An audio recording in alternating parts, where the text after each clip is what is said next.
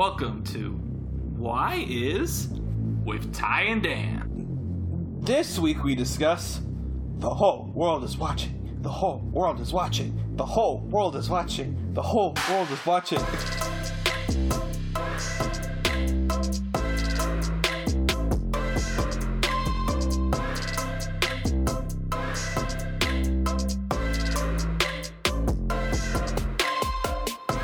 Welcome back to Why Is with Ty and Dan, a weekly Marvel recap podcast where we try to figure out just who and what is going on in this cinematic universe. Before we get going, please take a moment to smash that like and subscribe button. Like Doctor My name Strange. is Tyler Borland. You have to remember Doctor and with Strange me always is co-host Danny That's me. I love Doctor Strange. Well, not really, but I like the idea of him liking and subscribing. Just like I like the idea of me talking about the MCU news. Anyway, so our first bit of news is news about us. We're important. We're more important than Marvel. Uh, so, well, actually, it's news about Marvel, then it's about us, so don't get too hyped. So, this week, Marvel released another trailer for Black Widow and another trailer for Loki. And, well, this is the first trailers that have been released since our podcast has begun, besides, like, the Falcon and Winter Soldier trailer that came out, like, a week before the show premiered, so we didn't, we had no reason to cover it because it was so close to release. Um, and the mid-season trailer for WandaVision, which you know we were never going to cover. I guess the Super Bowl trailers. Okay, the point is we weren't going to do this till the first movie trailer came out, and Black Widow is the first movie trailer to come out. And now you can check out our trailer discussions on YouTube. They're ten-minute videos about where Tyler and I discuss the trailer. We don't react to it because trailer reactions are dumb, and we, uh, well, you know what I mean. Like we don't, you don't see us go, wow, when like Black, they show us footage from like Black Widow and Endgame, and go, oh, that was so sad over the footage. You know, we don't do that. Yeah. Uh, but yeah, if you want to check out our thoughts on the trailer, you're gonna have to look at those. But then we have one bit of MCU news, which I was actually kind of iffy on if it was news, but Tyler told me, yeah, it is, and I was like, okay. And that is that Netflix has signed a deal with Sony that will give them exclusive streaming rights to all their films after their theatrical runs. Uh, which would mean that, uh, basically, it means a couple of things. Uh, oh, and on demand runs. It means that it doesn't go into, first off, it doesn't go into effect till next year. So movies like Peter Rabbit 2, Venom 2, uh, Spider Man No Way Home, none of them count for this. Um, but they will count in 2021, which would mean Morbius would be the first film to really actually be affected by this. Uh, and yeah, well, my thoughts on it is I like this deal because I like that Sony isn't making their own streaming service. Uh, Yeah. I like. I get mad they didn't make this deal three years ago, so I could have got American Vandal season three. But you know what? I can move past that a bit. Uh, I also like this deal because I was worried Disney was going to pick up the Spider-Man movies and put them on their service. And I think, as you've heard several times on this podcast, that Disney has too much power. So making people have Netflix to watch Tom Holland movies is great, especially because it means I won't need to see Tom Holland's face on Disney Plus. Uh, but anyway, what do you think about this news, Tyler? um, I, I, I, li- I like it too. Um, I guess this means that I will be keeping Netflix. well, you could get rid of it for a um, year. Yeah. Uh, it does it like you said it replaces the Sony Starz exclusive streaming deal, which I'm I'm glad Yeah, for that um, because I've never never saw the need to get Starz necessarily. Um, so and I already have Netflix, so that'll be it'll be nice to be able to watch it- um, Sony's stuff. you want me to on, complain on this? briefly about Starz? Is I get mad at Starz because they are all they're they're you know they're a they're a TV they're a TV station. Yeah, Because they crop their films to fit an aspect ratio that's not accurate. The idea of me watching Spider Verse in a forced 1.851 aspect ratio gets me mad. This has been my aspect ratio rant. It's much shorter than my usuals. it's So uh, Sony's also going to be making uh, two to three direct to streaming movies for Netflix a year with this deal, like in addition to their fifteen to twenty theater releases.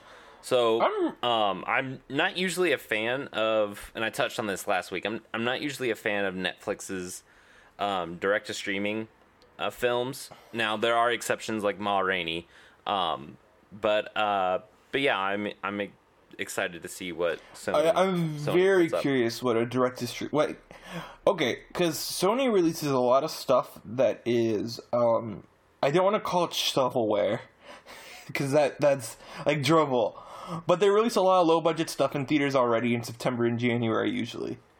And Mm-hmm. that's the type of thing that I would assume would go to Netflix, except for the fact I think Netflix wouldn't make a deal for that. You know, that's not really a, Right. not really a plus for their service. I'm curious if it'll be like their franchises stuff. Um, Yeah, so would that mean a Spider-Man spinoff on Netflix? Would that mean um, a Bad Boys movie like Next Generation that's on Netflix? I don't know. I'm trying to think of what else Sony has. They have Jump Street, but I don't think they're going to give me another Jump Street movie. I forgot about. You know, you know what the the third one was supposed to be, right? No. You don't? Oh, it wasn't it supposed to be a crossover? yes. Yeah. I was so excited. Yeah, I think I remember. I remember seeing something about I was that so excited for that, but then back in the day, it got caught up in legal issues. Very tragic. Oh. All right, so that's our MCU news. Uh, but first, a little why is news. It's what I have labeled as a follow up on Peter Rabbit, Luca, and my saga to watch Soul. First up is Peter Rabbit has moved again to June 18th. It's moved from July 2nd. Now, Tyler, do you remember what is special about June 18th? If you don't, it's okay. I'm going to tell you anyway. no, I don't, Danny. What's special about June 18th? Well, June 18th is currently when Luca is scheduled for release on Disney Plus, and it was scheduled there for theaters. But now weirdly, there's no family film coming out that day. So good on Peter Rabbit for hopping on that date and screwing like. I'm telling you this: if I was a parent and I had the choice between watching a new Pixar movie at home in the middle of summer or going to see Peter Rabbit in an air-conditioned theater, I'm gonna pick Peter Rabbit. I don't care which movie's better. Yeah. Like, I'd rather watch Domhnall Gleeson get beat up for like an hour and a half by Right. by James Corden. Why not? It's more, and it'll be it'll be air conditioned, and I'll be or I can be at a drive-in. It's better, better. Popcorn. Yeah, popcorn. Well, I mean, I could have popcorn. Movie theater popcorn. Movie theater popcorn. There you go. Yeah. Yep. And my other update is, um, as you guys have known, I have not watched the Disney Pixar film Soul because I was waiting to see it in theaters. I am pleased to announce that on Saturday, April 17th, 7 p.m., the Music Box Theater, in theater number two, I have rented the theater for Soul. I will finally watch the film that has been said about me as Get over it. Why don't you just watch it on streaming already? You're entitled to rent a theater for this. well, I don't think so. I disagree on all of that. but it doesn't matter. I also would say that if you're so obsessed with me, why why why haven't you watched the Pixar movie? That personally offends me. Uh, I'd say you're the one who needs to get your priorities in check, rather than me, who's going to give two hundred fifty dollars to a business that has been hurt by the pandemic. Struggling. So get Yeah. over yourself. Stop defending Disney. They don't need your defense. This has been my soapbox. Uh, in two weeks, you'll finally we'll, we'll finally talk about Soul in this podcast. It's it's gonna be a time. Uh, honestly, I've said this to Tyler. It's very possible that we, we talk more about Soul than we talk about the Falcon and Winter Soldier season finale. So, yeah, um, get ready for that, I guess. yeah.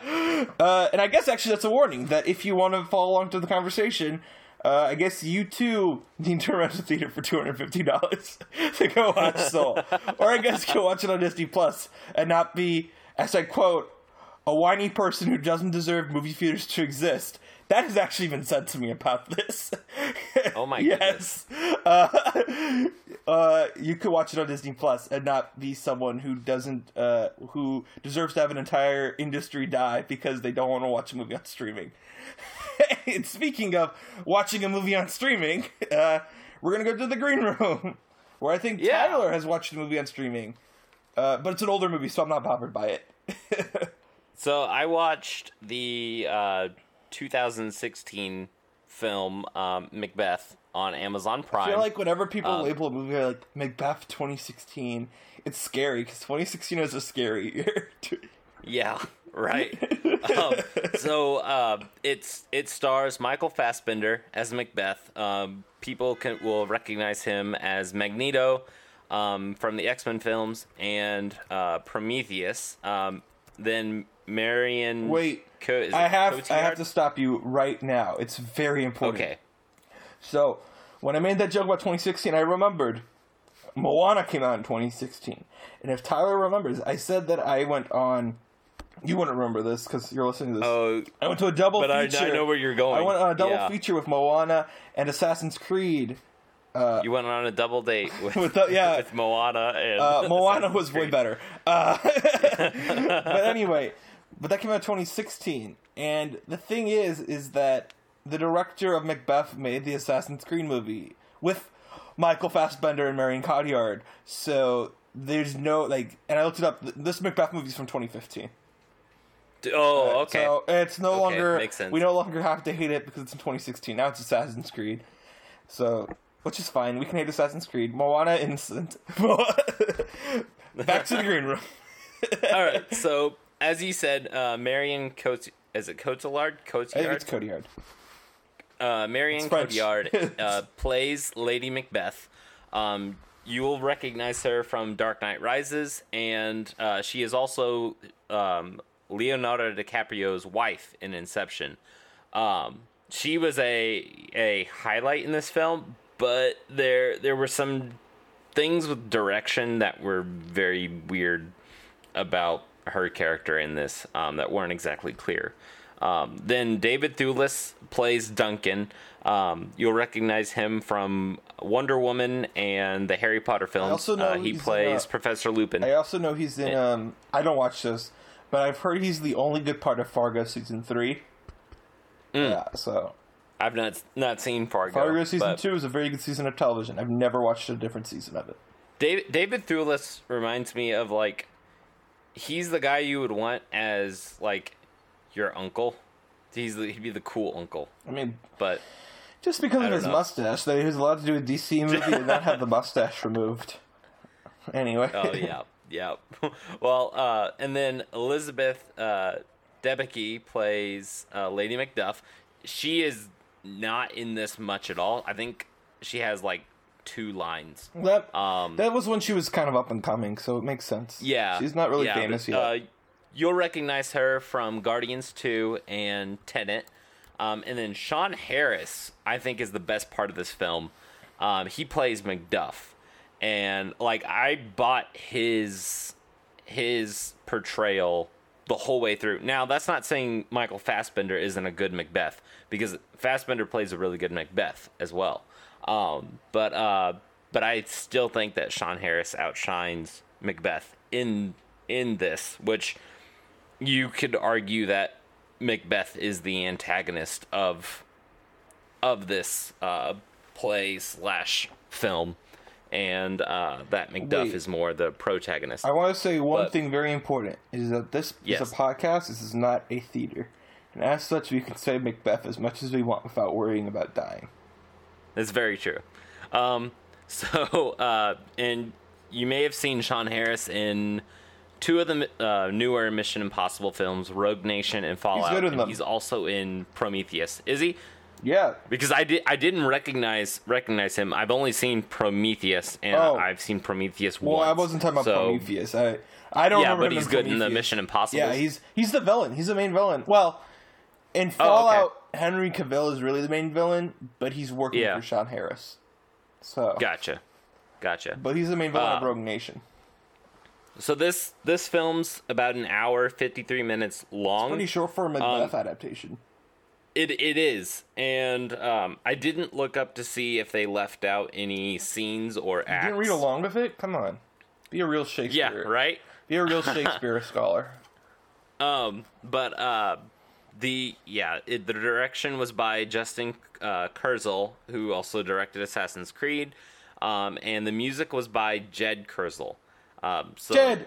I'm not sure if they're if they're related. The music, I will say, the music in this, what I I really liked the music, although it it was very repetitive, but it was done, it was used well.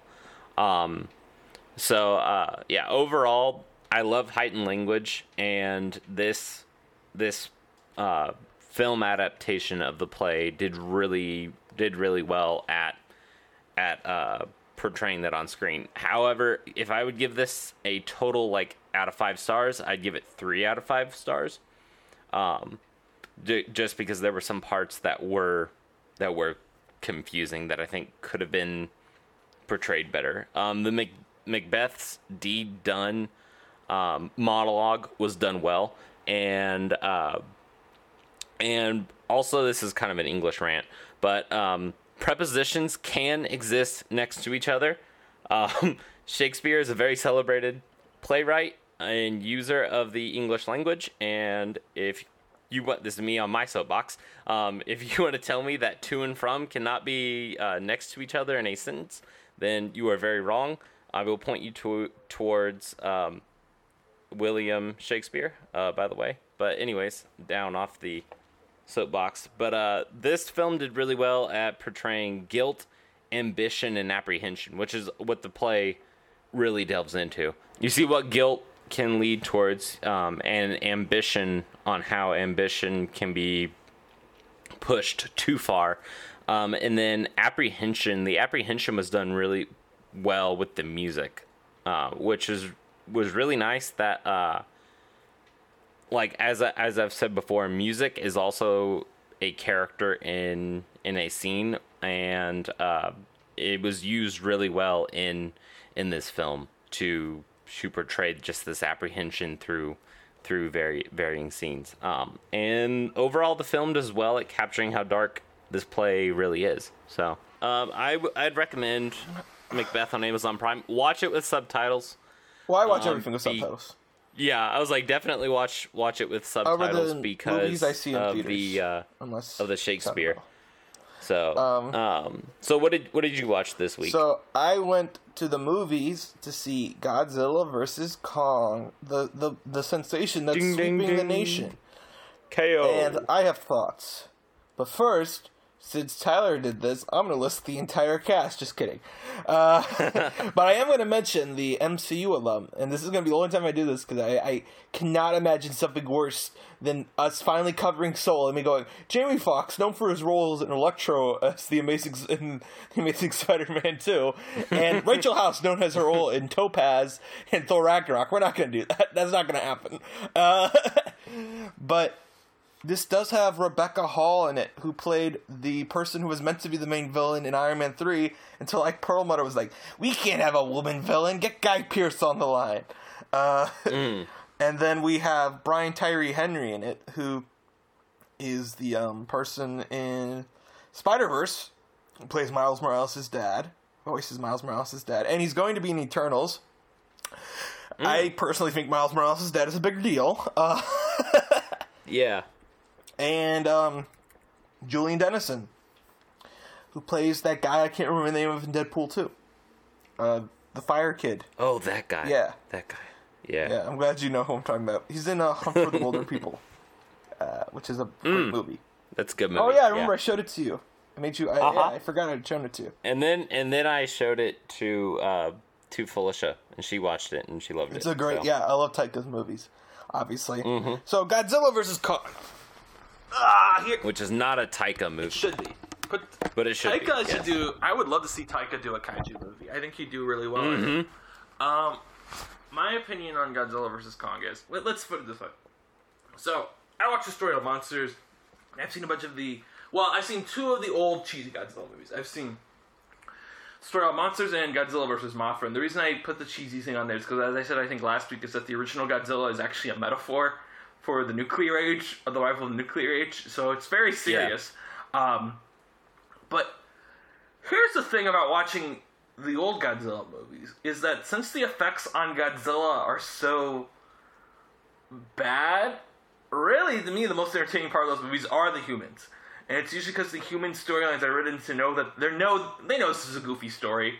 Like there's a line in Godzilla vs. Mothra where the bad guy seriously like makes jokers like, "Are you Mothra's attorney? Who gave you a power of law over Mothra?" And it's just- like it's fun. Like you can tell the people writing it like know this is like a stupid monster movie. And Yeah. I think the issue with the modern monster movies of Godzilla and Kong is that they're very self-serious, and I didn't mind it in Godzilla 2014, at least for the first half hour, because Cranston, Bryan Cranston. holds it together.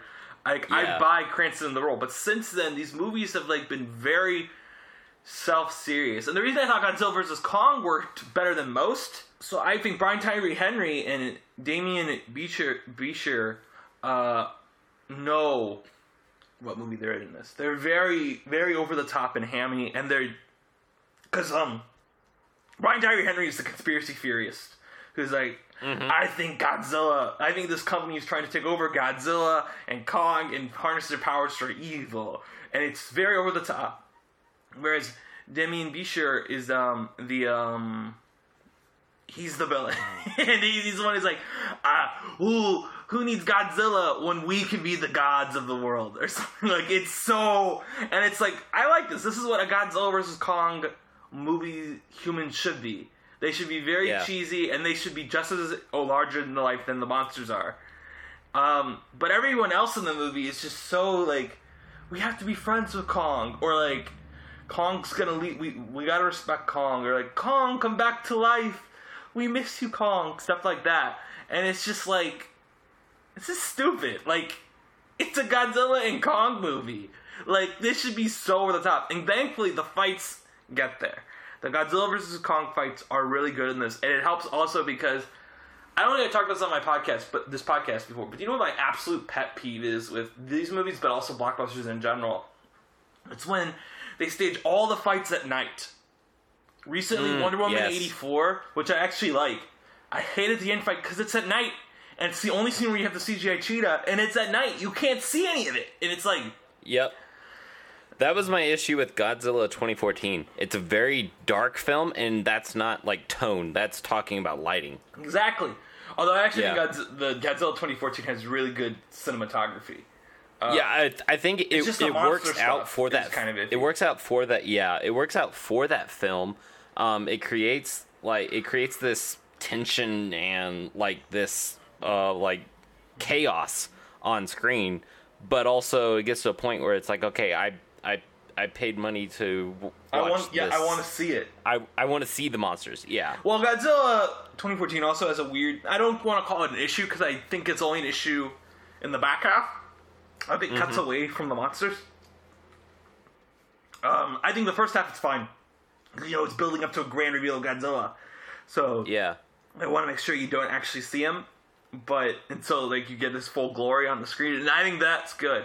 It's just after it keeps cutting away from him, it's kind of like okay, but like we've seen him, so we don't need to cut away. I think that Yeah. there's, I think Godzilla 2014 that if it had more better work on more better, but you know what I mean, better character work, it could be like a masterpiece.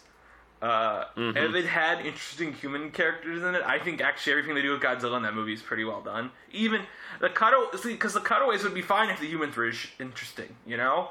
Yeah. Uh, but they aren't, so it's like, oh my god, just get back to Godzilla.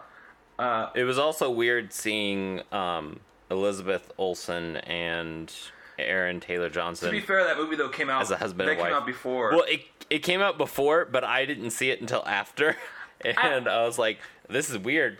But yeah, It's, I, don't, I don't like. I can't. I can't fault the movie for that. I can fault the movie for killing off Bryan, Bryan Cranston 25 minutes into it. yes, Um, yeah, But anyway, um, Godzilla vs Kong. The fights are good. It was what a movie to see on the big screen. Big screen, big movie.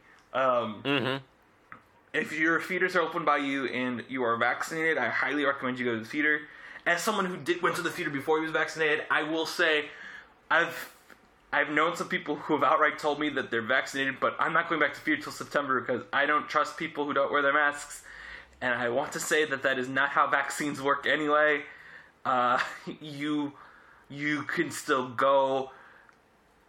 Uh, I'm not telling you you have to go, but I think it's patently ludicrous to be like, I think it would be better in September. When the fact is, is that these vaccines are probably the best we're gonna get on this thing. We're not gonna ever totally eradicate coronavirus. And yeah, that's my soapbox Yeah. about how people don't understand how stuff works. like, Um, I I do want to ask on Godzilla vs Kong. Um, this seems like it would have worked really well as like a summer blockbuster, like kickoff to the summer. So with it releasing right now, well, my argument against you would be is that it can be a kickoff the summer because the past few movie summers haven't kicked off in early April. Really, since Gotcha. Fast Five. No, Fast Five wasn't early April, but I think Furious Seven was early April. Shazam Okay. was early April, building up to the real kickoff, which was Endgame. Same with Infinity War. There was something out before Infinity War. The Jungle Book remake came out in April. This came out on March 31st, which is practically April. Uh, Yeah. The issue is, is that summer movie season starting later because Marvel moved Black Widow. Uh, I don't mind. I think it's a fine time. Also, I'll be honest, it's overperforming at the box office precisely because there's nothing against. You know, right? Yeah. and there will be because of Disney moving their stuff around. I would argue there's not another kid. Well, I don't say kid friendly movie because I think uh, the new Spirit movie. Which do you remember Spirit? The, Yeah. Yeah, the remake can get in CGI for some reason. Uh, oh. yeah, I know. Oh, no. But no, like like a CGI animated movie, not like live action CGI. Um, Oh, okay. yeah. But any, I mean, still it's like still no, weird. It's but like yeah. But anyway, uh, so Spirit and uh, Peter Rabbit, I would argue, are not uh, what people call four quadrant movies. Four quadrant means that everyone can go see it. Like all ages will want to see it. Those are strictly younger audience. And I would also Yeah. say that the Cruella movie does not look for quadrant because the trailers to me look way too like weird. That I, I wouldn't want to take my kid to it. You know what I mean? Which is why I've been Mm. Yeah. saying the entire time, like, I don't know why Luca is going to streaming and not Cruella. But anyway. Uh, Yeah. but my point is, is I would say Godzilla versus Kong is like, I don't even know when the next four quadrant movie is coming out that I'd be okay to take my kid to. You know? Mhm. Like, not that I have a kid. Uh, maybe In the Heights, which is like mid June, but that's still a while from Mhm. now. And I'd also say that In the Heights is probably going to be a bit boring to young kids anyway, even though it's a musical.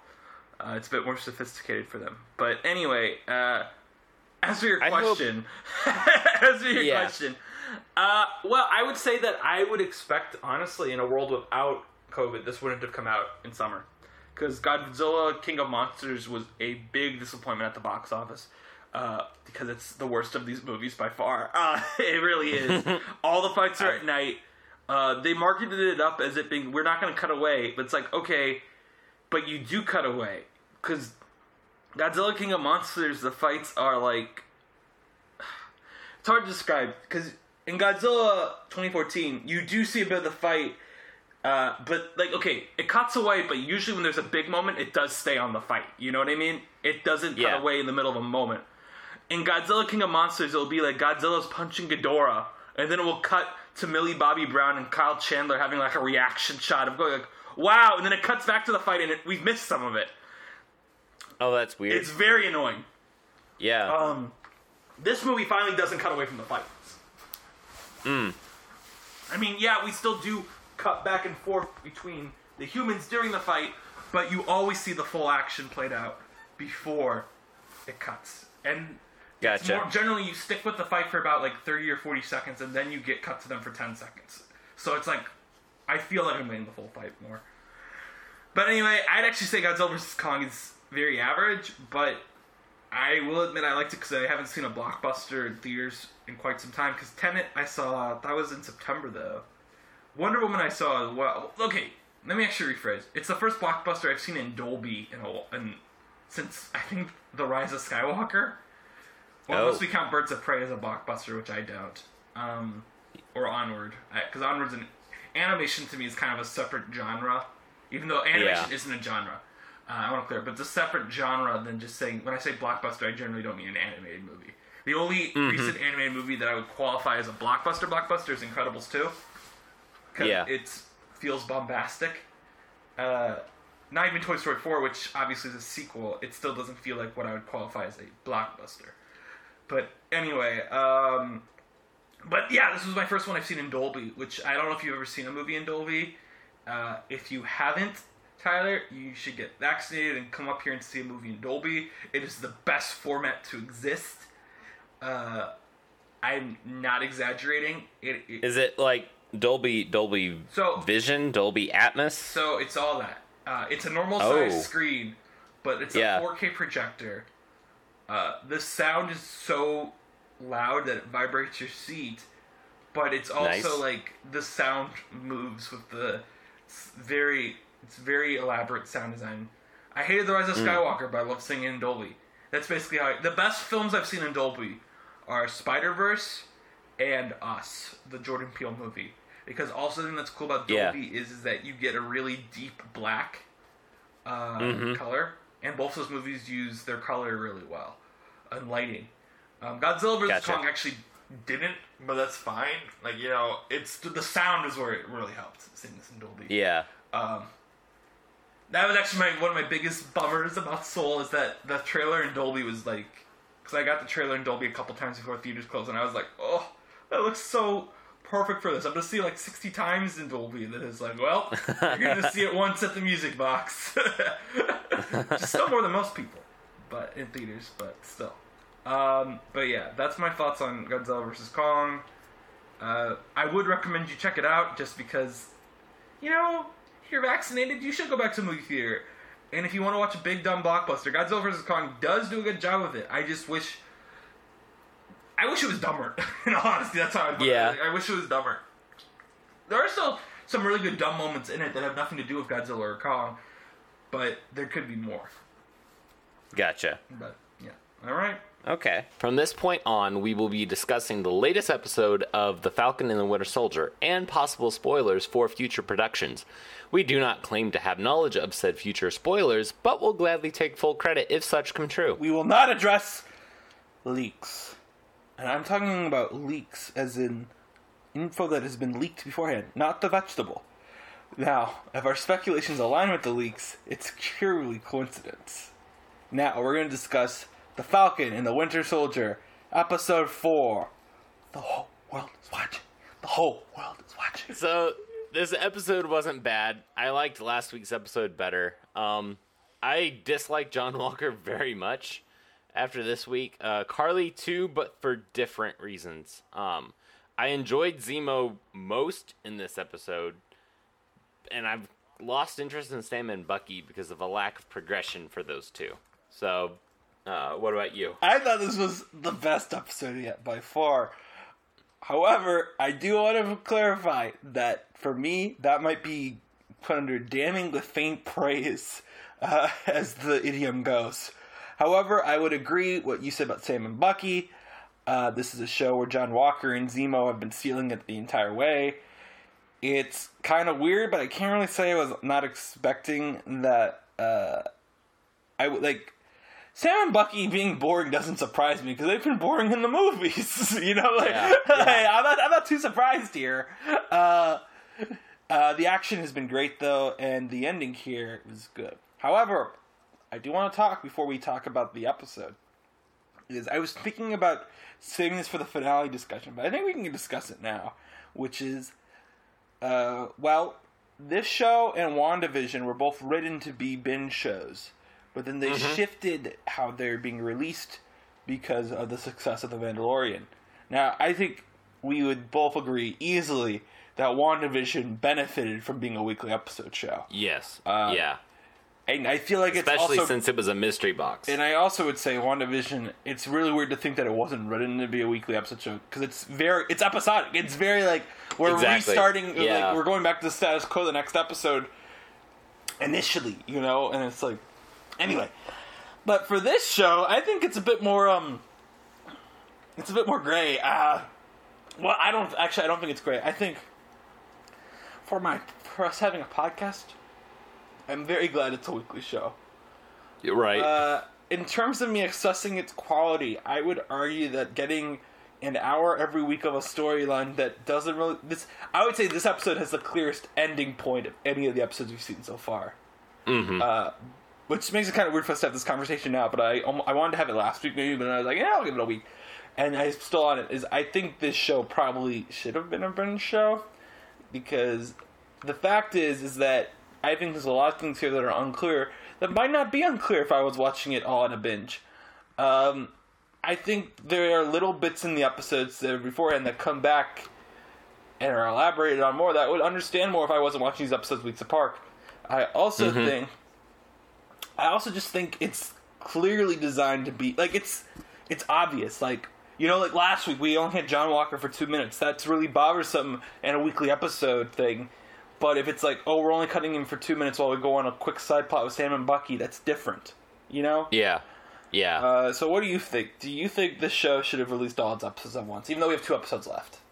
Yeah, yeah, I think it it should have. Yeah. Um, just it's it's just with the it's with the action format.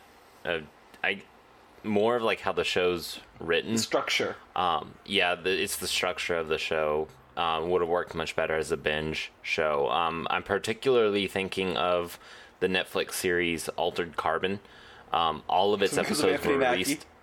Well, well, partially because of that, but um, but I'm I'm thinking more of like the first season, which is way better than the second season. Um, which the first season has Joel Kinnaman, and it doesn't have Anthony Mackie in it. In it, season one of Altered Carbon released all at the same time as a binge show, um, just like season two did, um, like two two or three years later. Um, but it worked with its cliffhanger endings.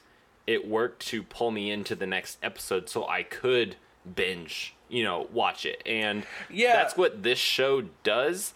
And it leaves us with these cliffhangers. But I, and like, WandaVision had cliffhangers, but I wanted to, I didn't mind waiting for WandaVision. It's like Where- I want to. I, I want to make a comparison. Yeah. Can I? Can I? Yeah. Is I think the Good Place, which I've still only seen two seasons of, but I feel like I can give this opinion because I doubt its story structure changes much in the latter two seasons. Mm-hmm.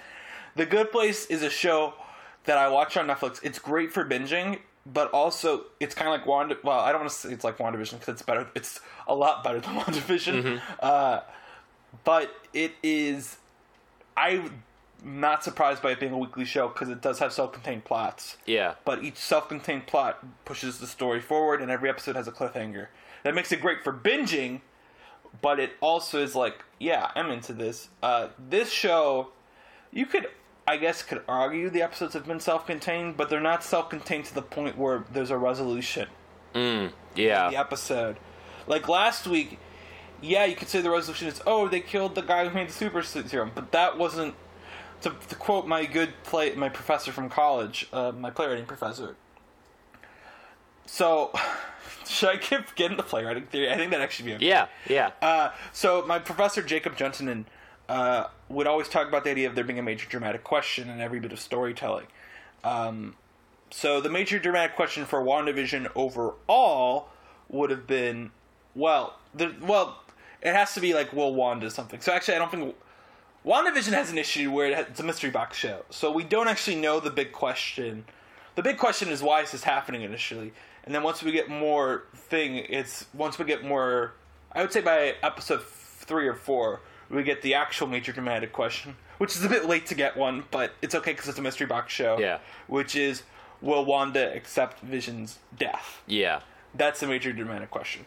Uh, this show's major dramatic question to me, it's still not really clear. My guess is it will be is will Sam be the new Captain America? Mm-hmm. That's my that's my guess, and that's what Yeah. the major dramatic question is intended to be.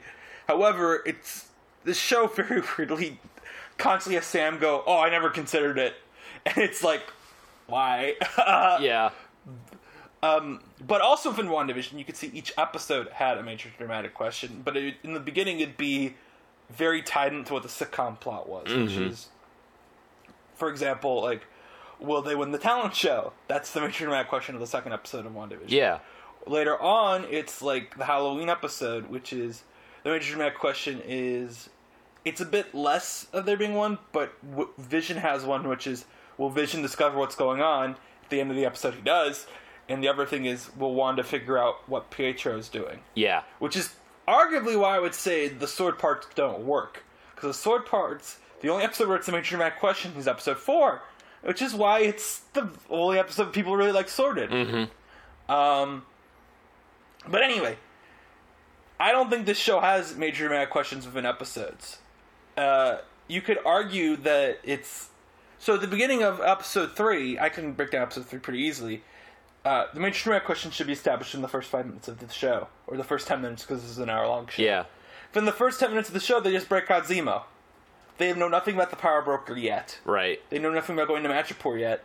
And then when they go to Madripoor, it's like they're just slowly. I guess you could say the major dramatic question is will Sam and Bucky find the serums? Mm-hmm. But even that's not re- like yeah, it's resolved, but it's it's very clearly like a low. St- it's a major. It's a it's a minor dramatic question Yeah. because it's in service of the overall dramatic question way too much, which is will Sam become the next Captain America? Will Sam stop the bad guys? Right. You know? Right. Um, whereas in WandaVision, what I just said doesn't really for episode uh, six. You know, I said episode six. For episode six, that doesn't necessarily tie into will Wanda accept Vision's death. Mm-hmm. Neither of them do, especially the Vision one, because obviously Vision's not a part of it. Right. Uh, but Wanda is just trying to figure out Pietro in that episode. Anyway, my point is is that WandaVision has a very clear design for episodes standing on their own. This show does not. Mm-hmm. And that really hurts its momentum in a way that it being a season long show wouldn't. Uh, a binge show wouldn't. Yeah. And it also is making me rethink an idea I had for a podcast to do with Kevin. I'm starting to think maybe it's not a good idea. we were gonna do. Uh, this is a bit of a preview for anyone who's listening. Is we were debating on doing a. I haven't actually talked to him yet, but I'll talk to him by the time this uh, is out. Or this this can be your proposal right here. well, well, the proposal was is that we would do something where we look at a show like Stranger Things and try to analyze it as a weekly show. But I think this sh- this particular Falcon and Winter Soldier is making me think maybe this isn't a good idea. yeah. Yeah. Um, but yeah, uh, I'll obviously talk to Kevin before this episode comes out. anyway, See, do you have anything else to say, or should we dig in? um, I think we could. you can say something else if you have something else to I, say. I don't have anything anything else to say. No, I agree with you on uh, on what you you said. Like the show's structure is what it really solidifies it as a binge show. Um, Yeah, Yeah. It makes me curious what Loki will be. yeah, I Uh, I really I don't know. Like Loki gives. I don't think Loki will be as episodic as WandaVision Yeah, was. You know? yeah. Loki gives me very action time heist vibes. Um, But it could also be something where you know, like each episode he goes to a different time. yeah, that's true. Which would be very episodic. That'd be episodic. Yeah. Very quantum leapy kind of. yeah. But yeah. Anyway, now we can dig. in. Anyways, so my first my first note on this episode was yay Wakanda. Oh wait, this is just a flashback. I like the music. I like them playing the Ludwig, Lu, the Lud. What am I saying? I said Wood. I said Woodlig. the Ludwig Göransson theme. Yeah, yeah, me too. Um, when it played because I feel like a lot of these. Uh, oh, this is a bit of MCU news that isn't really like it's not worthy, but. Uh, and it's related to what we're talking about right now. Don't worry, it's not like I'm jumping back to do MCU news in the middle of our podcast. Yeah. It's uh, Danny Elfman said he's still going to use the Giacchino Strange theme in his movie, mm-hmm. and I was worried that Jackman would go back to his Black Panther theme when Wakanda came in. Yeah. because he has a Black Panther theme, but he used the Ludwig theme for Wakanda, which made me pretty I, I like pretty pleased. I prefer the Ludwig. I like theme. that collaboration and cohesive. It gives a cohesiveness. and to the- the MCU has had an issue with that. In the Yes, past. yeah, as I've said, as we can tell by Captain America. Well, Captain America has two separate themes because they're from different eras, but Mm-hmm. Thor has three different themes. Thor has a theme in his first movie, in his second movie, and in his third Yeah. movie. But at least the third one brings back the original theme at the end, yep. which I'm a bit okay with. Um, Speaking briefly, touching on uh, musical scores, I would be so pleased if Hans Zimmer did uh, some music for for the MCU because I Well, thought he he did a really good score for. Dark Phoenix. uh, But what I would say about well, well, yes, I well, I have an opinion on Dark Phoenix score, which is that it's kind of the opposite of what we just said with musical continuity. That it gets me so mad that it's meant to be a send off to the Fox X Men movies, Yeah. but it never plays the Ottman theme, Yep. which to me is like iconic X Men music. That's true. Like when that hits in Days of Future Past for the first time in like ten years, I'm always like, ah, I, I get so hyped. Mm-hmm. 'Cause It's because it's not used. In, it was only used in X Men and X Men Two uh, X2 because uh, Last Stand wasn't directed by the horrendous Bryan Singer. Uh, but you can be a bad person to make good movies, and we'll talk about that when we talk about the Avengers. Right. Uh, uh, but anyway, uh, so that's why I'm kind of like, eh, I don't know. I, I don't think I think Hans Zimmer is afraid to use other people's themes. yeah. Uh, I would like I ha- I want John Powell to do a superhero score at some point, Hmm. even though he actually did The Last Stand. Uh, but I'd like him to do another one because John Powell did How to Train Your Dragon and Solo. I think Solo uh, is probably the best. Well, we have two options. We have Solo and Rogue One. The Solo score is the best part of Solo, though. Um, Yeah. uh, I he has a very nice classical style. Uh, I also wouldn't mind John Debney coming back. John Debney is actually a really good composer. I was surprised. Now I'm looking at this. Anyway, uh, Anyways, back to Back to Falcon yeah, back Soldier. to uh, Falcon Soldier. Uh, so I thought Sebastian Stan was great in this opening. Um, and, yeah, he was. Yeah. Uh, I'm I've never been a fan of flash of flashbacks. Um, but uh, but yeah, no, I liked well, I liked uh, What? I'll, I'll say something funny about the flashback here, which is that when six years later, I was like, "Oh wait, what was six years ago?" Then I remembered, "Oh wait, there was a five-year time jump." That makes a lot of sense. Yeah. Never mind. This was a year ago, really, for Bucky. Um, but I also had that the budget was really obvious Mm-hmm. because to me, the the shot of Wakanda looked like it was lifted straight from Black Panther, and then it like zooms out, and we see that they're just in a clearing. yeah. They're just in like a random clearing that looks so like, oh, we can we can film this outside. Yeah, you know, just, yeah, and I'm like, oh, okay. Uh, I also think it's funny because like, I, so Io being here, I don't mind her she seems like she's pretty high ranking, but in that scene in particular, it felt to me like. Well, we can't afford a Koye, so here's Io. Yeah. like that, like that. Um, I, I think Florence Kasumba is good, and we're going to talk about her more later. Mm-hmm. But uh, it's just kind of funny to me because it does feel that scene in particular felt very like this is the low rent Wakanda. Yeah. because you don't get a Koye, and it's clearly shot not on location, really. Mm-hmm.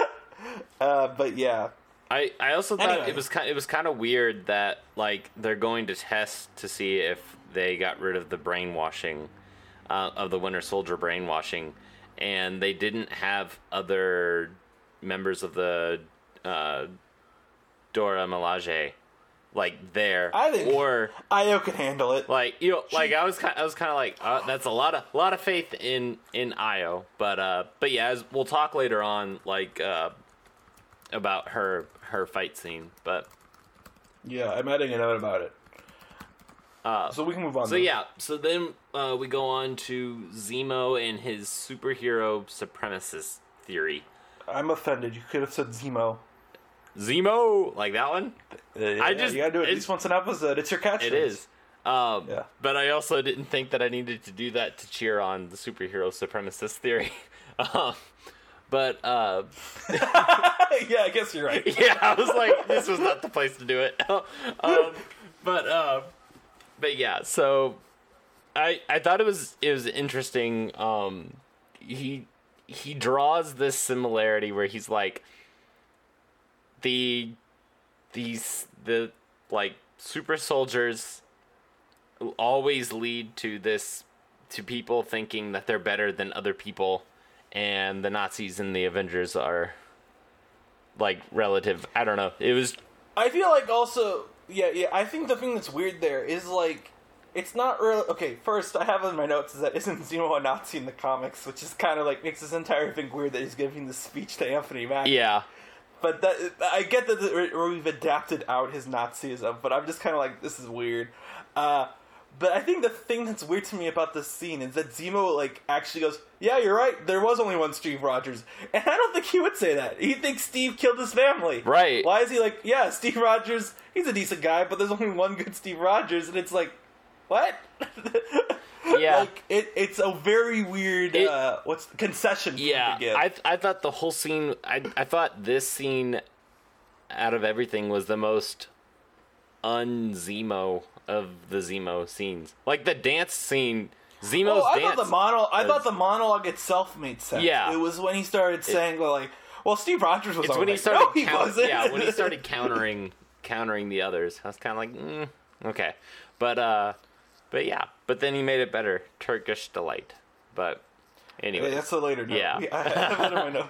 But um, and then I just just a thought um, later on was we've not seen the power broker yet, or have we? What if Sharon is the power broker?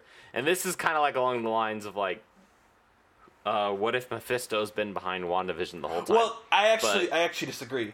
I think they're not the same thing at all. I think, sorry, yeah, uh, uh, Mephisto is something where people were taking stuff from the comics and being like, "Oh, it could be Mephisto." yeah, and there were hints. Like there were very clearly red herrings built into WandaVision for you to get there. yeah. But that was Oh. that was part of it. Part of its mystery box. yeah. This show, as we've said several times, is not a mystery box show. And as such, we have to assume the power broker is something we've seen, and the only person it would be that would make sense is Sharon. Yeah. Which would be why she didn't go back to um to try and get her name cleared or It would make sense why we see the power broker constantly just give text messages instead of seeing him or her. that's true. And too. also um she's like, "Yeah, I'm I'm hiding. I'm on the run, but also I have access to satellites." And I was kind of like, "What? What satellites? Like whose satellites?" But but yeah. Uh, yeah, and it's also like it's either I, the power broker has to be two people. It's either going to be Sharon, it's going to be Richard E. Grant as Mephisto, right? So, Mhm. yeah. So I think they're going to probably reveal it in the show itself, and not wait till Loki for um to be like, "Oh, Loki, my name is the Power Broker." Ha ha ha! I'm also Mephisto. You know that would be Richard E. Grant's first line in the MCU. Yeah. Yeah. Anyway, so going back to the Turkish delight is I have in the notes that I was Mr. Tumnus. Uh, I just in felt like all that was caps. pretty relevant. In to- all caps. Yeah, yeah. Yes, the listeners You- need to know this is in all caps. So Well, yeah. Well, it's it's very relevant because you know when you mention Turkish delight, you know it's a, like it is an Narnia reference. It It's so yeah. It's so weird for them to be like, "Do you guys want Turkish delight?" the thing that's weird about it is like he doesn't do it once. He first says it to Sam and Bucky, and then he does it like in the plot, and then he does it like a third time when he gives the Turkish delight. Actually, Yeah. and it's just so bizarre that it's like give it so like 'cause it it feels like it should be a joke, but it's also not. It's just bizarre, but I like it. It's it's a bizarreness It that I'm like okay Zemo. with. Like It's well, it works. I don't even want to say it's Zemo. It works because it's Daniel Bruhl hamming it up. Uh, yeah. I will say right now that the best part of this show is uh, Daniel Bruhl Yes. by far, and you can tell. And I, I want to be very clear that I'm saying it's Daniel Bruhl. It's not Zemo because I think the writing on Zemo is still kind of iffy. Mm-hmm. But I think Daniel Bruhl is making the most of all of his screen time and being like, "Oh, I'm being I'm being invited back to the MCU, and I'm basically playing a scheming villain who has to pretend to be working with the good guys." Yeah, that sounds way more. Now I can hang out with Anthony Mackie and Sebastian Stan this time instead of having all my scenes with nobody. Right. Great. like you can tell he's like, yeah, keep me on. That, that's that's what makes me go back to your thing where it's like, I want the Thunderbolts, and I'm like, yeah, I'd be down for the Thunderbolts now, definitely, because I presume Zemo's the leader. Mm-hmm. I and I, would- I want to. I would be so down with um with us getting the him leaving at the end of this and forming the Thunderbolts or the Thunderbolts being formed. Maybe It could be He goes back- he being- goes back It could be the post credits theme being formed throughout the next uh, few shows and Yeah. movies as Zemo showing up. It's like, I want to talk to you about the Thunderbolts. Initiative. I would I I would be uh, happy with him going to the raft and then uh, Thaddeus Thunderbolt or General Thaddeus Thunderbolt Ross um, is like I've assembled the team. I've got Abomination and now I've got Zemo. Well, we have to get You know. She-Hulk done Oh, first. yeah, we do. for us to do that. Yep. Because Abominations and She-Hulk. True, true. Oh my God, we did forget MCU news. Oh, we did. Should we talk about it next week? Yeah. All right. Sorry, guys. You'll never be satisfied. Uh,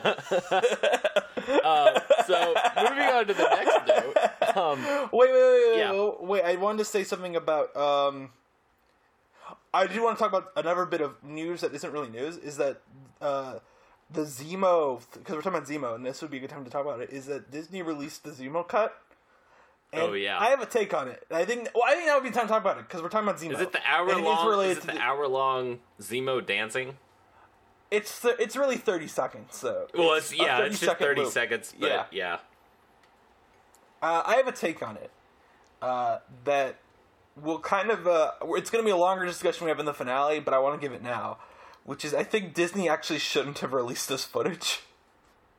I think it works way better as a meme and a discussion point to have Daniel Bruhl hype it up in an interview. interviews like, yeah, I dance so much, and they have so much good footage of me dancing, uh, and I'm a, it's a little bummer you guys will never get to see it, like, because to me, my imagination went nuts on what Daniel Bruhl's dancing was. Yeah.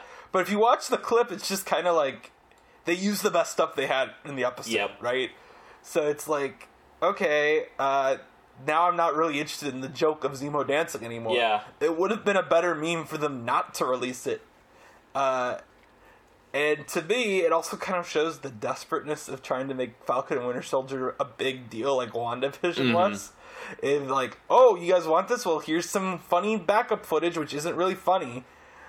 But anyway, I- that's my I also- the, the I Zemo think dance. Zemo is the most memeable aspect of. of well, I think John. Walker is, but the John Walker memes are like negative memes. Yeah. Like, you know, like they're all like they're all like they're not like making fun of him. They're just like this guy's awful. Like that. That's the point of the John Mhm. Walker memes. Uh, there is a meme from this episode though that's becoming kind of popular, and that's Bucky's face when he's seeing John Walker fight the Dora Milaje, Mhm. uh, which is I'm like, yeah, all right, I'll give it that. That's that's okay. That that meme works. But anyway, show shouldn't be ju- well. Okay, I'm not going to get into it now. This is a conversation we need to have when the show's over. But I don't think shows should be judged by memes, usually.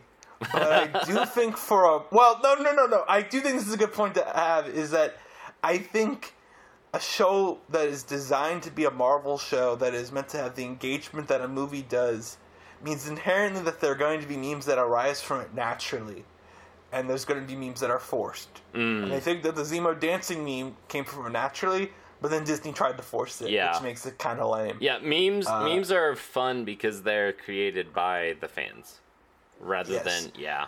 Uh, Fact now, and, and to me, although like the dance is meant to like, you could tell that you're putting it as like, oh, this will be a meme. yeah, Like, but it's okay because it's still fun and it's short. It's not like a distraction. yeah, But then, of course, they released an hour-long version of it. So True. it's an hour-long version of it. Um, but anyway, we can move on to talking about the actual yep. episode. So uh, I think Karli's dislike of the shield is misplaced. Uh, she says the shield is wrong for everything that it stands for, but then in episode one, Falcon said symbols are made by the men and women behind them. So to me, the shield, which spent all of its origin and the majority of its time in this universe with Steve Rogers would be should be a symbol of Steve Rogers. And then John Walker coming along and taking that shield expecting that shield to stand for for the same same thing. That symbol's been warped by John Walker. So I would think that Karli's dislike of the shield should be more of a dislike of John Walker or moreover like the US like the gov- the US government Well, the, the shield is inherently a symbol of America. That's what it's. It's Captain America. right Um, I don't know. I think the disliking the shield isn't. I think it draws a nice parallel with Anthony Mack. What? Actually, we don't have this in the notes. I think the best line of the episode is uh, said by Sam's sister. Is when she goes like, "Why would I care about the symbol of a country that doesn't care about me?" mm, Uh, yeah and that's kind of what like this like the shield is a symbol of America.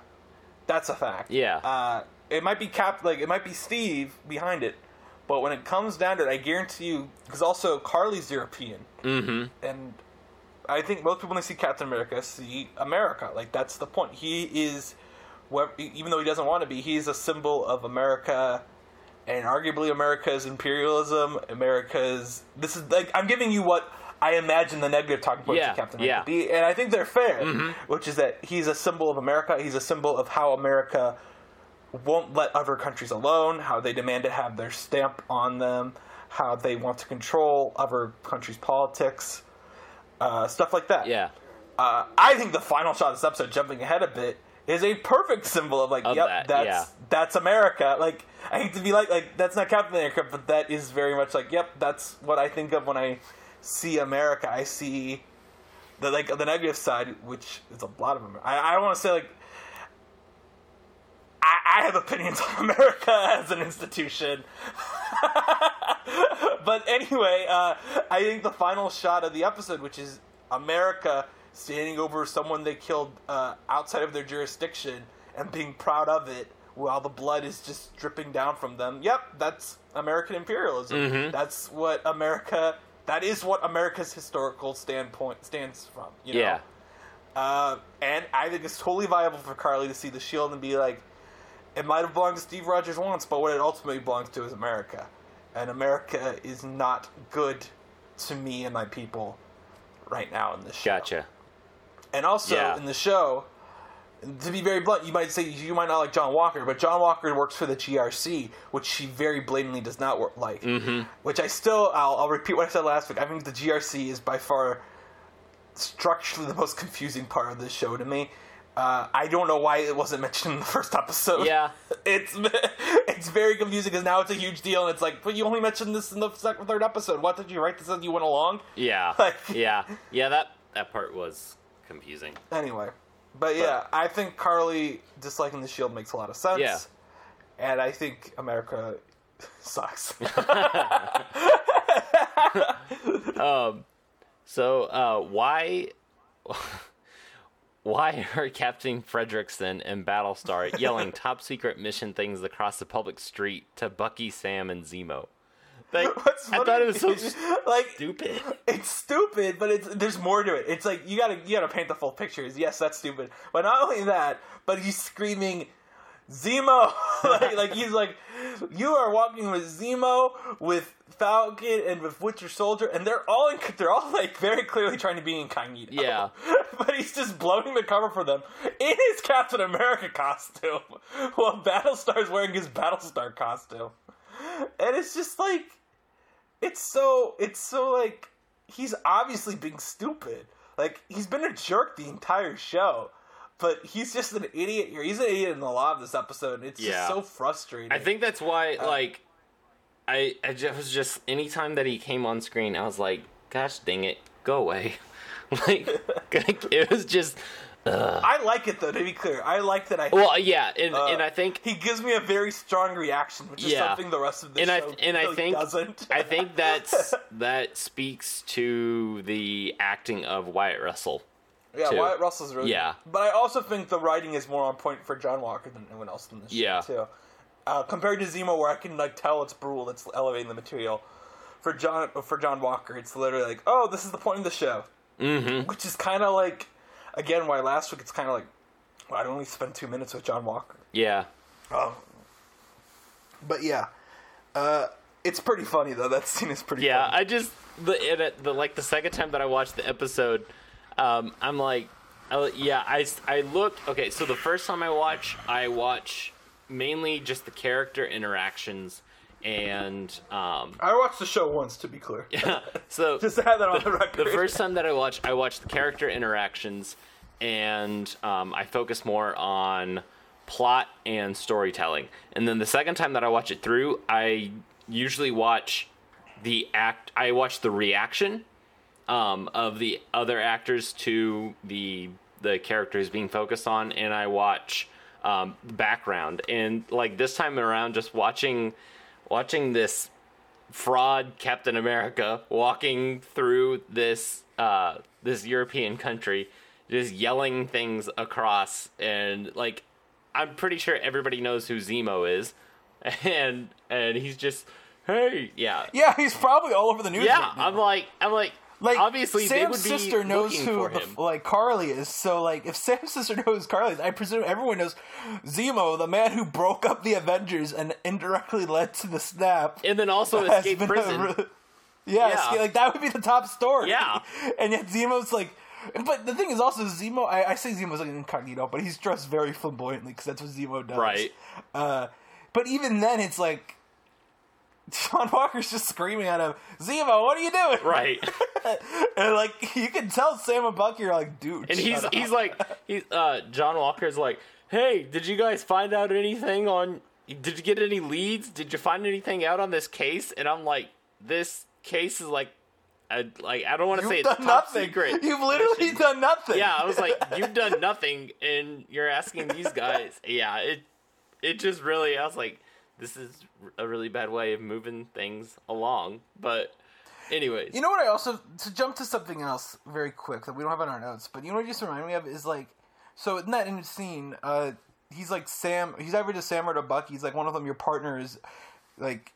Like you're gonna let your partner going there alone. I think he says it to Bucky, and Bucky's like, "He's not my partner," and that makes me go back to the writing on this show, which is at the end of the second episode, we get this big moment where like Bucky's like, "We we can't be like you know like when we're done, when we're never going to talk to each the other therapy, again." to Yeah, the, to the therapist, yeah, and it's like that hasn't come up again. They've just been joking around with each other. Yeah. It's really weird. It's like again, it's like you set up this dramatic uh, conflict, and you've done nothing with yeah, it at all. Yeah, Which I also kind of feel about the race stuff in this show Mm-hmm. so far. I feel like, uh, in particular, this episode, like, I think it's. I don't think it's explicitly there. I think I can implicitly draw it from stuff, but I also think it might be because I'm looking for it. You know what Yeah. I mean? Um. yeah. It But it seems that we're we're starting we're starting a a thread, and then we're just kind of leaving it up in the air until we want to Yeah. resume that thread again when it best serves the plot, rather than the threads forming the plot. And it's like to me, it's like it's one of those things where this show is trying to tackle a bunch, but it's doing it all in a cursory way. Where I wish it just picked what it wanted to talk about. Mm-hmm. You know, like it can be about race. It can be about recovering from trauma, which is what it's trying to be with Bucky. Mm-hmm. It could be about the blip. It can be about uh, what's the word for it? Supremacy, which is what Zemo wants it to be about Yeah, but it's trying to be about all these things at once, and it's forgetting what it's about because it's trying to tackle it. all. And I know some of these things directly relate, like racism and the idea of supremacy. Those are clearly drawn with each other, but they're not drawn together when it, the supremacy talk is Zemo talking about super soldiers that are all white. yep, You know, or all European, rather, Yeah. because there are some non-white Europeans in there, but there are no black. There are no black super soldiers in there. Mm-hmm. Um, but anyway, we can move Yeah. on. it's that's, I'm just kind of giving my general complaints on the show out right now. It's like, uh, it's messy. But uh, so uh, speaking of earlier, you mentioned Karli. Um, I enjoyed the conversation between Sam and Karli. Um, I think that that scene is what grounded this this episode. Um, Well, it finally gave Sam something to do. exactly, yeah, and it also it brought us back to focus. Like it brought Sarah back into the fold of things. Um, where whereas before it was more of we're we're on a mission and we've gotta gotta yeah we're just on a mission Yeah. and kind of leaving all of the sister like the sister stuff back at home although she's kind of like how are we gonna make money and survive? You know? Um so which is a for her that's her main that's her main conflict you know? And we introduce Well- that and then it's kind of like sam you you just My- left yeah anyway My sorry issue is it's also just like no, it's like I have this in the notes later, but this is another thing where it's like it's vague. yeah The GRC itself is vague. He's like the GRC didn't help my sister too, and it's like, well, no, because you never brought it up with your sister. Right. How am I supposed to know that the GRC didn't help her? Like, why didn't you like when you were talking to your guy who didn't give you a bank loan, and the show was like, this is about systemic racism, but. I was like, well, no, it's about how everyone who blipped can't get uh, loans because they didn't work for the last five years, which is ludicrous. Yeah, But anyway, uh, especially when but, like, everyone knows Why didn't you blip, mention like, well, the but- GRC will vouch for me? Like, you know what I mean? Like, why didn't you say something like that? Because I would have vouched for you. You're Falcon. Even if they picked John Walker to be Captain America over you, you're still a well-regarded superhero. Mm-hmm. You know what I mean? Like, but it's it's silly. Like, it's like it's one of those things where it's like, oh, my sister's doing this exact same thing. It's like, no, she isn't, because this show randomly didn't introduce this organization until the third episode. yeah Uh, and they could have easily been like, "Oh, I asked the GRC for help, but they didn't." Like easily thrown that throwaway Yeah. line, and then this would this callback would work, but it doesn't. I still like the conversation, but it's so sloppy. yeah I also thought it was like really funny that it kept cutting back to John Walker. Like the conversation was probably two or three minutes, Mm-hmm. and John Walker's like, oh, "He's taking too long," and it's like, "Chill, man. It's Yeah. been a minute." yeah i was i was kind of like i was like what is his like what is his issue he's he's just pacing and zem like the thing is, Bucky's just sitting there, just kind of being Bucky. He's just like, yeah, you're not going anywhere. And Battlestar's just chilling, and Zemo's just being Zemo. Just kind of, he's like, okay, I understand. This is fair. I'm, you know, you have me chained up, and yeah, he's just pacing and throwing a big tizzy. But Battlestar, like, to me, Battlestar is the he represents he's supposed to be the the ground the grounding for um for John new Wa- cap for John Walker. Do we want to talk about Battlestar? I have. I think Battlestar is a weird character. I, I, I think it's weird how they Having seen the- like use I him. having seen the end of his story because he dies in this episode, Yeah. I'm like, I don't get what he was meant to be or what he's meant to be as commentary because he's basically he basically I, I, I'm gonna be blunt. Uh, I said I didn't know if I want to talk about this or not, but I just want to say is that we have this whole supremacy argument in the beginning of the episode uh, that's clearly meant to be like this is what this episode's about type of thing, you know, and it is what the episode is about. Again, because the show changes what its themes are about every episode, uh, but it has it has the black character say to the white character that no, being a supremacist is good. That is what basically happens, like when he says take the serum, because taking the serum has been framed by the show as that's a supremacist act. Yeah. Because Zemo said it to be, and Karli says that if you're a bad person and you take it, then it is a supremacist act. Sure, and it's very obvious that is what why uh, John Walker takes it, and it's obvious at that point that battle. It should be obvious to Battlestar because we've seen Battlestar try to talk John down several times. Uh, so to me, it's like this really weird framing to me where it, just feels. Because then promptly after this conversation, he dies. He dies to further John Walker's story. And I understand that as two white people, we probably aren't the best people to be talking about this, but it really rubbed me the wrong way. Yeah. But I'd also say that as two white people, I don't think we're the people who could be like, this is how you fix it, you know? Yeah. Uh, so I just wanted to give that the airtime I think it deserves because I don't. I, I feel like Battlestar feels like a misstep with the show because I he just very confuses me on what the show is trying to say. Uh, especially when he dies this episode. If he'd stuck around a bit, sure, but as it is in the show, he's just now I can see he just serves to be John Walker's motivation Yeah. which Yeah. is kind of weird and messed up to me, as at least from a storytelling perspective, and someone who's I hate to be like someone who studies theory because you can analyze stories about going to school for them. But I think you agree with me, Mm-hmm. and you didn't really take. Well, you did take those classes, but you know what I mean. Like, I think I'm more into like watching movies and really like being like, what is this telling me? But anyway, Um. I hope I didn't. I hope I didn't accidentally insult you there, Tyler. I Oh didn't mean to, no! I did. Like, like no. I mean, I mean, I, I, I do want to be clear that I, I don't watch. I can't watch um, a film, play, anything without trying to find that, like trying to find what the vision is behind it. You know, and Yeah. uh, what the mess, what the message is. And then there, I mean, there are quite a lot of things that are made just purely for entertainment, um, which, uh, which is fine. Which is like you know, it's like, fine. It serves its its purpose, but also Well, I would say something like I would say something like Guardians One, right? yeah, I would say it's a top tier Marvel movie, but I'd also say it only exists to be fun. There's nothing really deeper thematic about Guardians One. Mm, yeah, You know? yeah, It's like a family comes together, but that's like the basis of every block. Like half the blockbusters run. There's nothing new or unique about Right. that. Um, but for this show, it's clear that it's trying to be about something. It, what it's being about is not clear. yeah. It's very And confused some on of the what it wants to be about. And some of the things, which is what I'm saying, I think Battlestar, how Battlestar's been used in the show, directly uh, goes against some other things being said on this show, Mm-hmm. and it confuses me. It really does. I, and I, it's not like I'm missing the nuance. It's just I don't think there is nuance. I don't think this is focused. Mm-hmm. But anyway.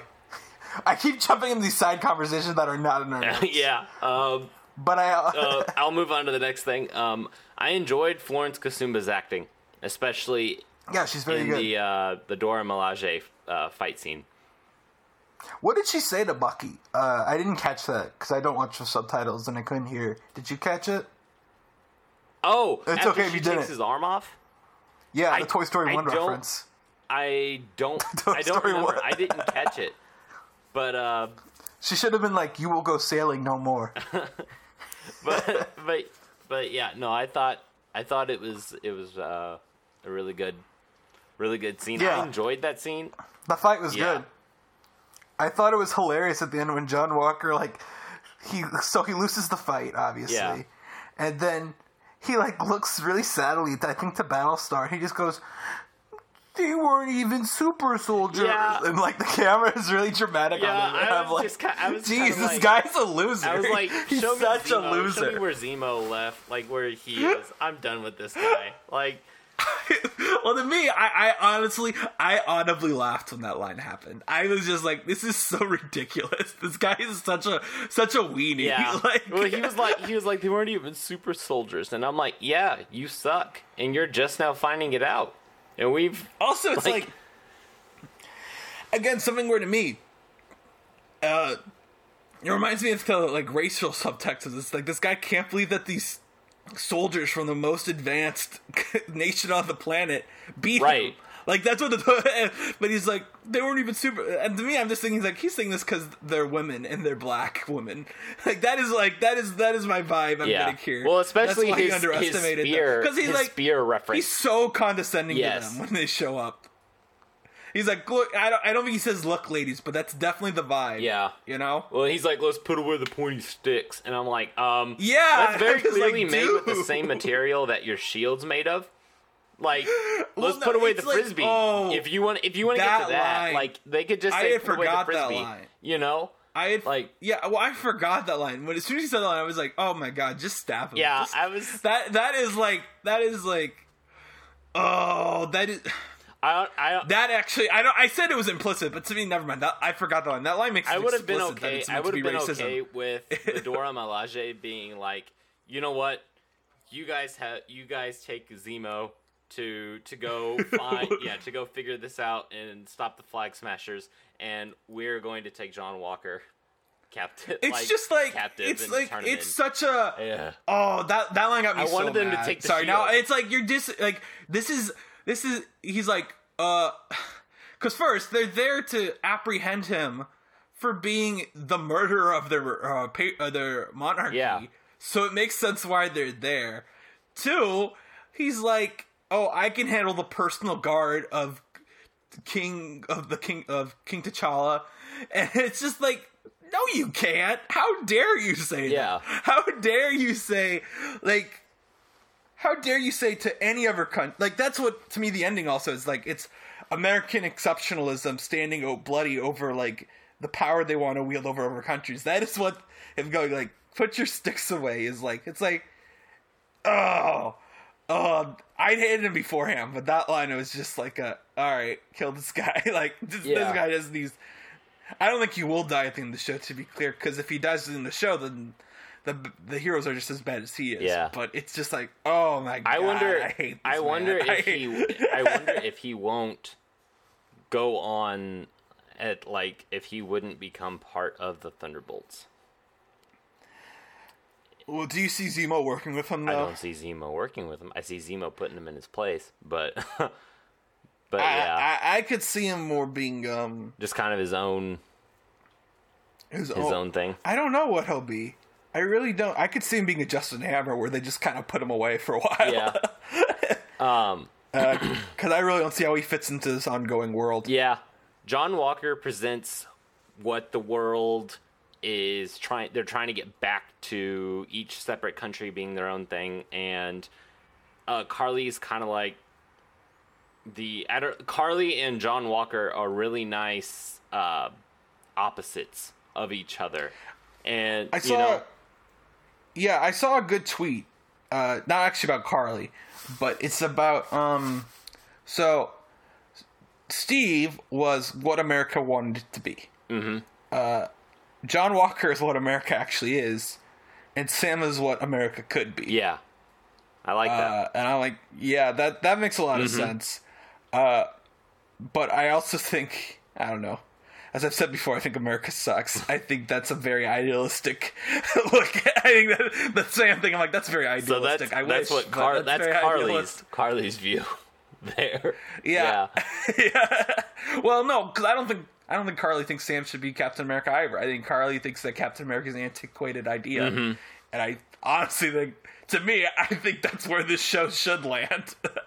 I think that would be where I would end this show if I was writing it. I'd be like, no, uh, Falcon gets to be Falcon because I don't know if we'd mentioned that. I I few weeks ago remember when he was called Black Falcon and he was like, no, I'm just Yeah. Falcon. Well, it's it's kind of if Did I mention like how he doesn't want to be Captain? I feel like that's kind of like why he doesn't want to be Captain America because he'd just be the Black Captain America instead of just being Falcon. Yeah, it's it's like if he would become Captain America, it would be disenfranchising Falcon.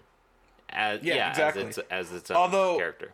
we didn't get an appearance of him this week, but uh, the comics say that Torres becomes Falcon. That was actually kind of weird we didn't get Torres this week. I had honestly forgotten he existed. yeah, and honestly, the only reason that I remembered is uh, when um, when Falcon is at the I don't want to say it's the academy, but that home for the displaced children, and he sees the hand, and like it, him looking at the hand, and then I remembered that that conversation app. that Torres, yeah, I remember that conver- that awkward conversation that Torres is just randomly like, "Hey, when you see this hand, that means the flag smashers are around."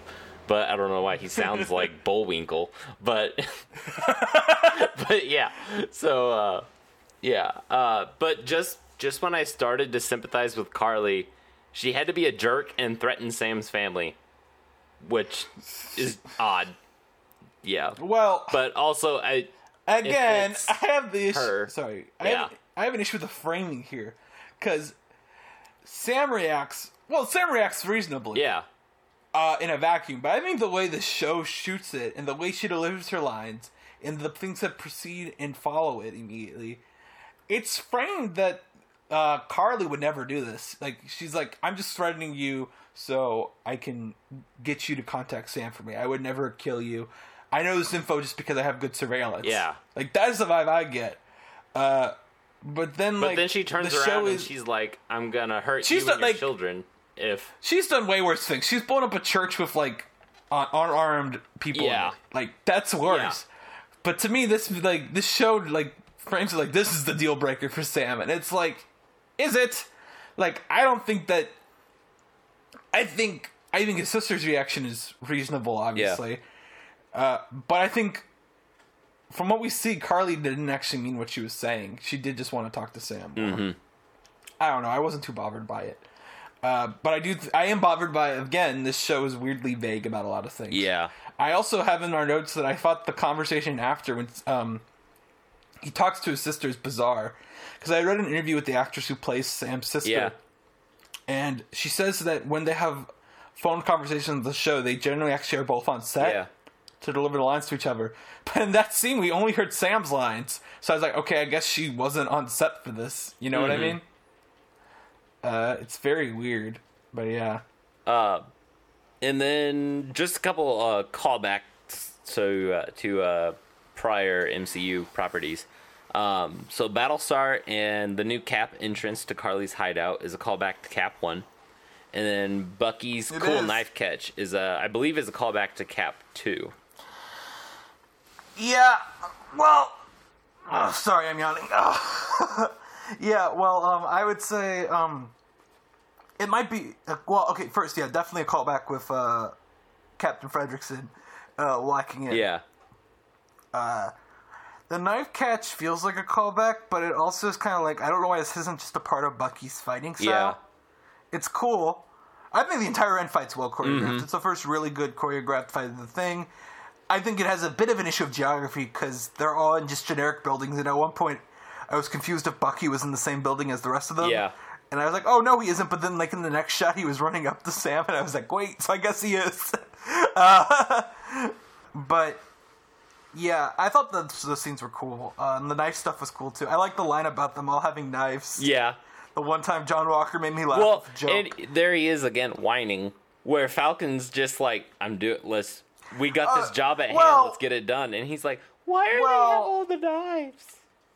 Well, okay, sure he's whiny, but I also don't. I, I feel like that might be. I don't want to be like you're too. You're being too harsh on John Walker, but I could see Falcon would say something like, "Why do all of you guys have knives?" Like as a At a- yeah, like, like more of a frustration. Yeah. yeah. but Or uh, Yeah, or kind of like in Civil War when Bucky says everybody's got a gimmick. yeah. Stuff like that. Like it's a very MCU. Yeah, line. it is. That's true. Uh, Um, just a nice little Right. commentary on the action. But uh, yeah, Yeah. and then my last note is John Walker is definitely a villain.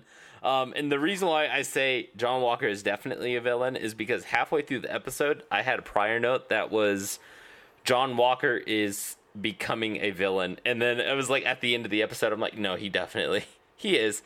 yeah, he's Yeah. the.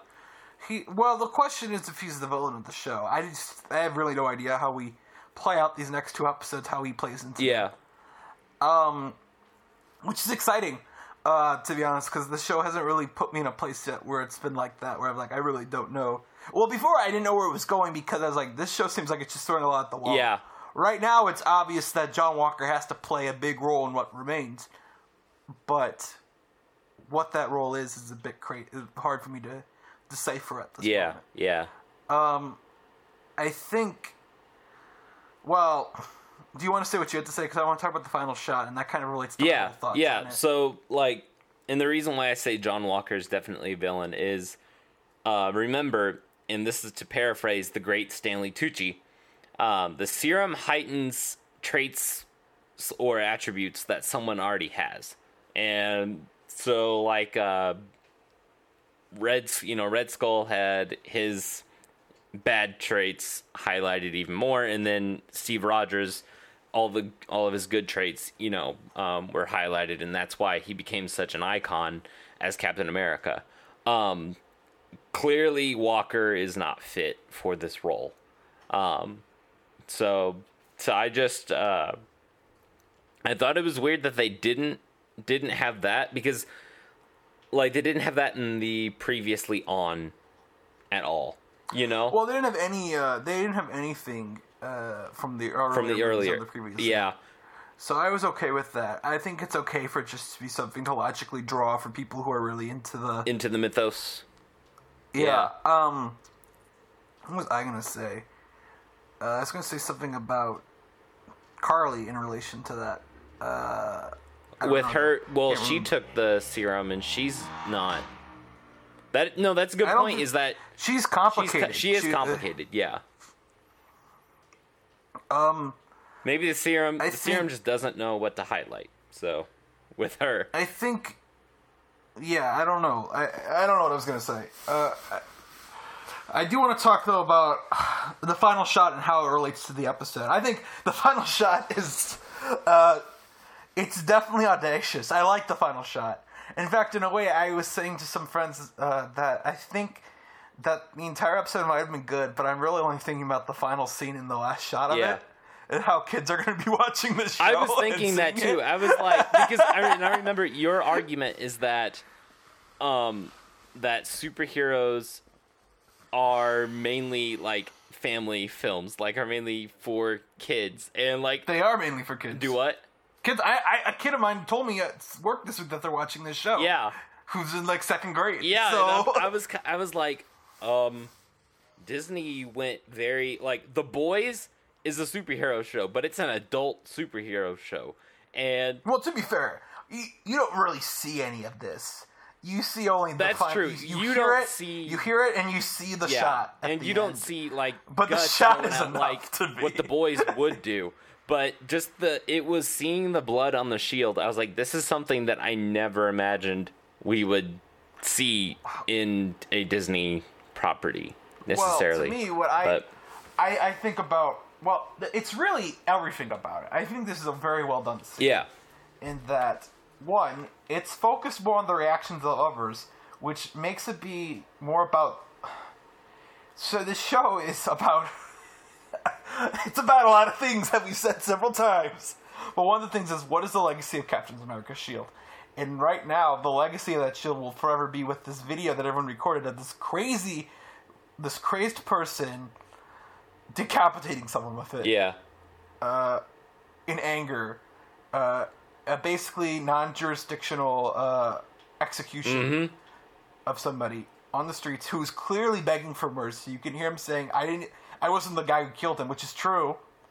And then it's like he's like, "Well, I'm gonna kill you anyway." And at the end, he looks proud to raise the shield with the blood all Yeah. over it. Uh, and everyone just watches in horror with it. And it's something where, with me, Sam and Bucky are looking at it like, "Yeah, this we should have known this would happen," but it's still horrifying. To me, I look at it also, and it goes back to my thing where I said, where it's like Karli's seeing exactly what she expects when she sees Captain America there Yep. like that's what America is. They come in, they say they're the best, and then they kill whoever they want to kill, and then they get away with it because they're America.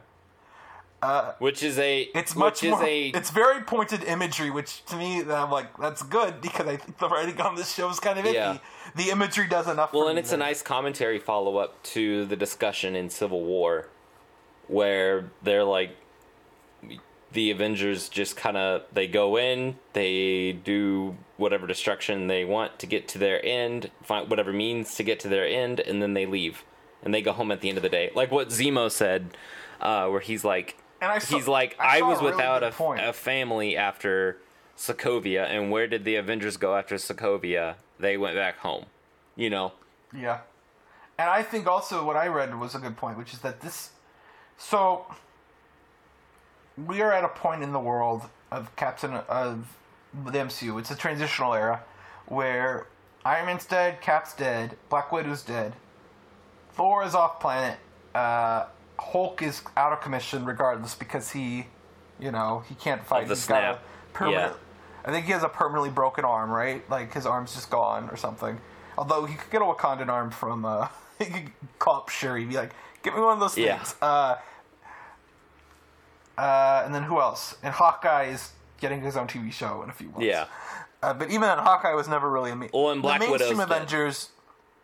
Yeah, Yep. the mainstream Avengers are gone. So what we have here is we have a new Captain America, and what the, and America's initially really excited to see him, but then what does he do? He brutally murders someone who's going to get recorded in broad daylight. Uh, in like this will be the top news story for everywhere. The question, this will be.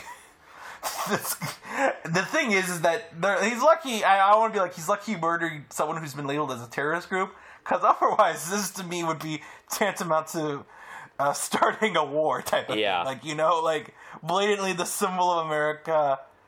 Like who to me and Cap- like Captain America in the MCU to me is like means just as much as America as like the president would, right? Yeah.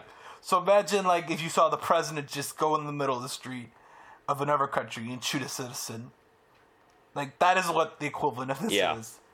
Uh, but it's also something where it's like it's just in broad daylight what we always know happens in America, right? Like that's what America does in their soldiers and stuff. Uh, and like drone, maybe I'm gonna a little political for you, but it's true. Like that is what drone warfare is. We kill people, uh, and it doesn't really matter if it's their innocence or not. Uh, this is just putting on display for everyone what America is, which I that's why I think it's a powerful, fun show. Yeah.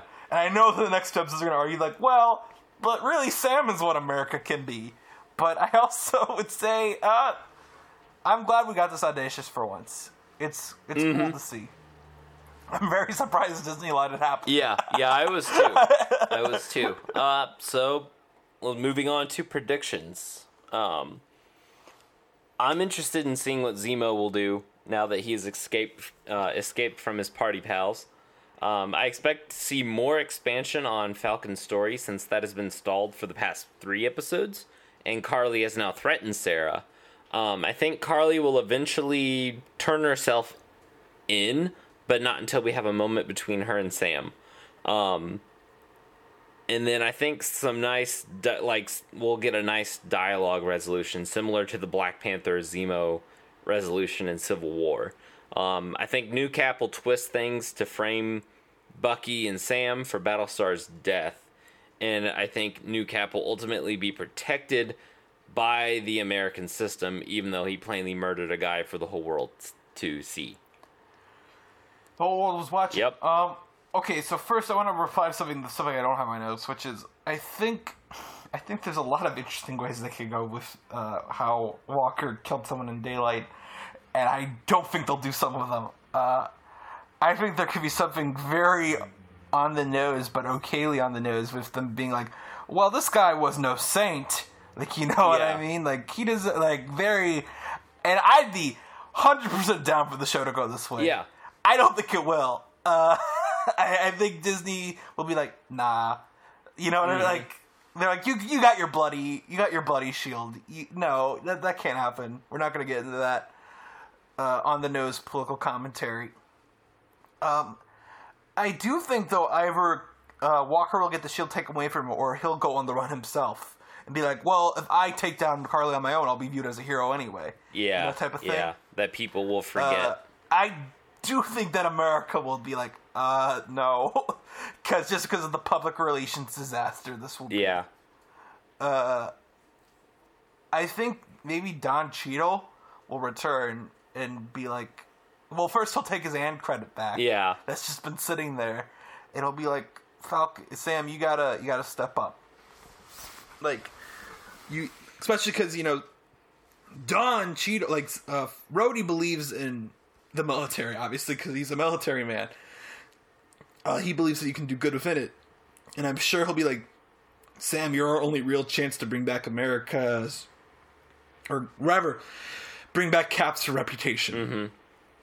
Um, after this, uh, I think the episode might end with Falcon and Bucky having the shield in their possession because that's the second to last episode.